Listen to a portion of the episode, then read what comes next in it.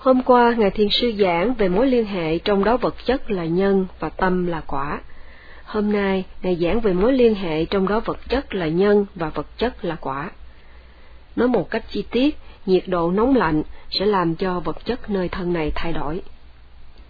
Nhiệt độ Utu có bản chất nóng, lạnh, ấm, quá nóng, quá lạnh.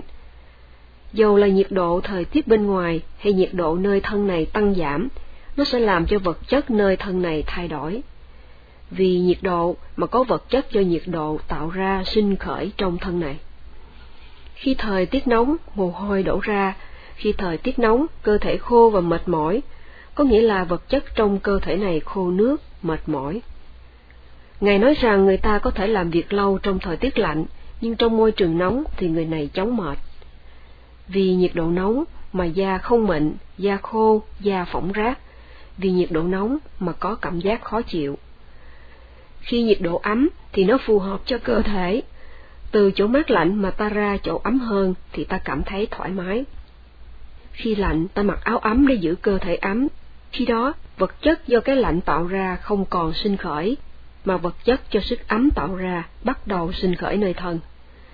Vậy, nhiệt độ làm vật chất thay đổi, và thiền sinh cần chánh niệm để hiểu biết điều này.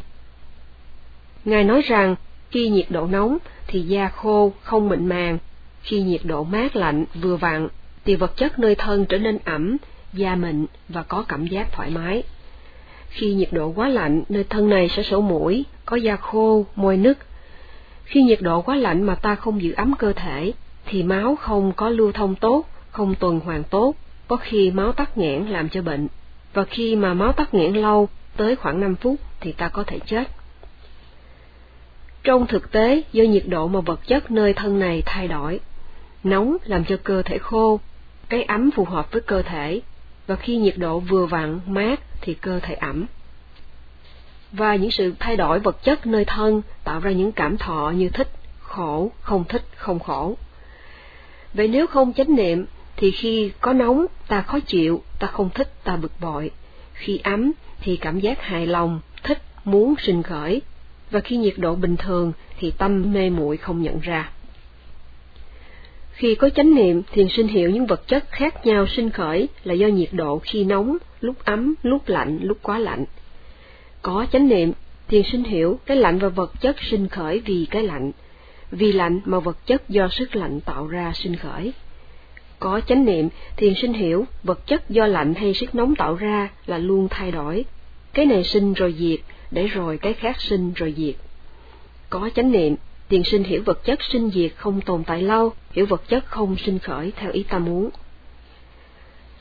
Chánh niệm vào lúc vật chất sinh khởi, ta hiểu vật chất do nhiệt độ tạo ra không là phạm thiên, không do phạm thiên tạo, nhiệt độ không là phạm thiên, không do phạm thiên tạo, và vật chất sinh khởi khi có điều kiện, vật chất sinh khởi theo liên hệ nhân quả.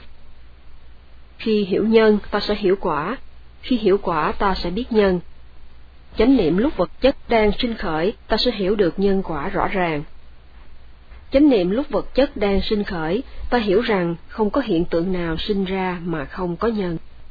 Chánh niệm vào lúc vật chất đang sinh khởi, ta hiểu được nhân nào quả đó. Vậy thiền sinh cần phải chánh niệm ghi nhận đề mục ngay khi đề mục vừa xuất hiện để có sự hiểu biết đúng đắn. Thiền sinh cần tinh tấn ghi nhận đề mục liên tục để chánh niệm nằm trên đề mục, duy trì trên đề mục. Khi tâm ghi nhận nằm trên đề mục thì sát na định phát triển, cho nên ta hiểu được mối liên hệ nhân quả. Khi tâm ghi nhận nằm trên nhiệt độ, ta hiểu nhiệt độ, khi tâm ghi nhận nằm trên vật chất sinh khởi do sự nóng hay lạnh, thì ta hiểu vật chất. Vậy, hiểu nhiệt độ là hiểu nhân, hiểu vật chất sinh khởi do nhiệt độ là hiểu quả. Nhờ quan sát kỹ càng, ta hiểu được nhân quả rõ ràng. Khi kinh nghiệm sự nóng nơi thân, khi kinh nghiệm vật chất do cái nóng của lửa sinh khởi, ta hiểu sức nóng của lửa mà người này đứng gần là nhân. Vậy nhờ chánh niệm liên tục, ta hiểu nhiệt độ khác nhau bên ngoài hay sự thay đổi nhiệt độ trong thân làm cho sinh khởi những vật chất khác nhau nơi thân. Vậy thiền sinh cần phải tinh tấn và hướng tâm về đề mục để có sự hiểu biết rõ ràng về đề mục và hiểu biết về bản chất vô thường, khổ, vô ngã nơi đề mục. Khi sống trong chánh niệm, định và tuệ thì ta sẽ cảm nhận được sự thay đổi bất ngờ trong đời. Hiểu được mối liên hệ nhân quả qua kinh nghiệm cá nhân trong thiền tập, ta sẽ không còn thắc mắc hay hoài nghi. Khi hiểu mối liên hệ nhân quả giữa nhiệt độ và vật chất qua kinh nghiệm cá nhân, người này có hiểu biết qua kinh nghiệm pachakasida Hiểu mối liên hệ nhân quả đang xảy ra trong hiện tại qua kinh nghiệm cá nhân, người này cũng hiểu rằng trong quá khứ nhiệt độ thay đổi làm cho vật chất thay đổi, trong tương lai nhiệt độ thay đổi sẽ làm cho vật chất thay đổi, và nơi người khác nhiệt độ thay đổi cũng làm cho vật chất thay đổi. Đây là loại hiểu biết qua suy diễn, là thành tựu có được qua suy diễn, căn cứ từ kinh nghiệm cá nhân, Anumana Siddha. Và còn có nhiều điều khác vượt xa phạm vi hiểu biết của chúng ta mà Đức Phật đã nói đến. Và vì ta hiểu mối liên hệ nhân quả nơi tâm và vật chất qua kinh nghiệm cá nhân, ta tin những điều khác mà Đức Phật nói cũng hợp lý và có thể xảy ra, dẫu ta chưa kinh nghiệm qua những điều này. Và vì phát sinh mỗi ngoặt, những điều này là đạo quả, niết bàn, sự tận diệt phiền não, các cảnh giới vân vân. Vậy đây là loại hiểu biết hay thành tựu có được do đức tin, Okapana Siddha. Chỉ khi có hiểu biết qua kinh nghiệm cá nhân và hiểu biết qua suy diễn căn cứ vào kinh nghiệm cá nhân, thì thiền sinh mới có sự hiểu biết do đức tin Okapana Siddha. Sự hiểu biết do đức tin này không thể có được do suy tưởng. Trong khoa học ngày nay, người ta chế ra nhiều dụng cụ tối tân để làm những công việc nghiên cứu, thăm dò, nhưng vẫn còn nhiều điều hoài nghi chưa sáng tỏ. Và họ không hiểu mối liên hệ nhân quả nơi họ, họ không có ý muốn giải thoát, mà chỉ phát minh, sáng chế những dụng cụ này nọ. Khi thiền sinh chánh niệm vào bất kỳ đề mục nào sinh khởi, khi thiền sinh chánh niệm luôn luôn, chánh niệm không ngừng nghỉ, thì thiền sinh hiểu được mối liên hệ nhân quả giữa tâm và vật chất, giữa tâm và tâm, giữa vật chất và tâm, giữa vật chất và vật chất.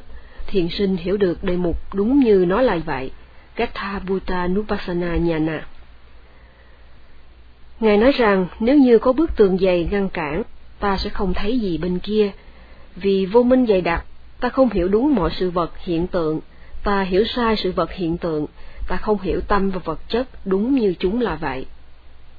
Nếu không hiểu nhân nào quả đó, hay hiểu sai, thì ta sẽ có tà kiến nặng nề, tin mọi vật là phát triển do nhân, nhưng nguyên nhân này là đấng tạo hóa.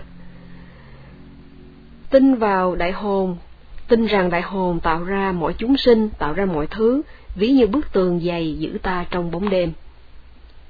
Vậy không chánh niệm ta sẽ không có được sự hiểu biết đúng đắn. Khi sự hiểu biết không đúng đắn cứ liên tục sinh khởi, thì vô minh sẽ càng lúc càng dày đặc, chất chồng. Chỉ khi hiểu biết đúng ta mới loại trừ vô minh dày đặc. Samoha Viniwesa Bachahati Vậy, hiểu được đề mục đúng như nó là vậy, Gatha Buta Nupassana Nhana, tức là hiểu được nhân quả, Pachaya Parikaha Nhana. Trước khi có tuệ nhân quả, thì ta tin vào tạo hóa, ta có thể tin vào tôn giáo khác nên còn quá nhiều thắc mắc hoài nghi. Nhưng một khi ta hiểu được nhân quả, thì ta cảm thấy nhẹ nhõm vì không còn hoài nghi nữa, và ta nương tựa vào Phật Pháp. Bậc Thánh Tu Đà Hoàng không còn tái sinh nơi bốn cảnh khổ. Người hiểu nhân quả, gọi là tiểu Tu Đà Hoàng, cũng sẽ không còn tái sinh vào bốn cảnh khổ. Nhưng tiểu Tu Đà Hoàng vẫn phải tiếp tục thực hành minh sát để trở thành Tu Đà Hoàng hay Đại Tu Đà Hoàng.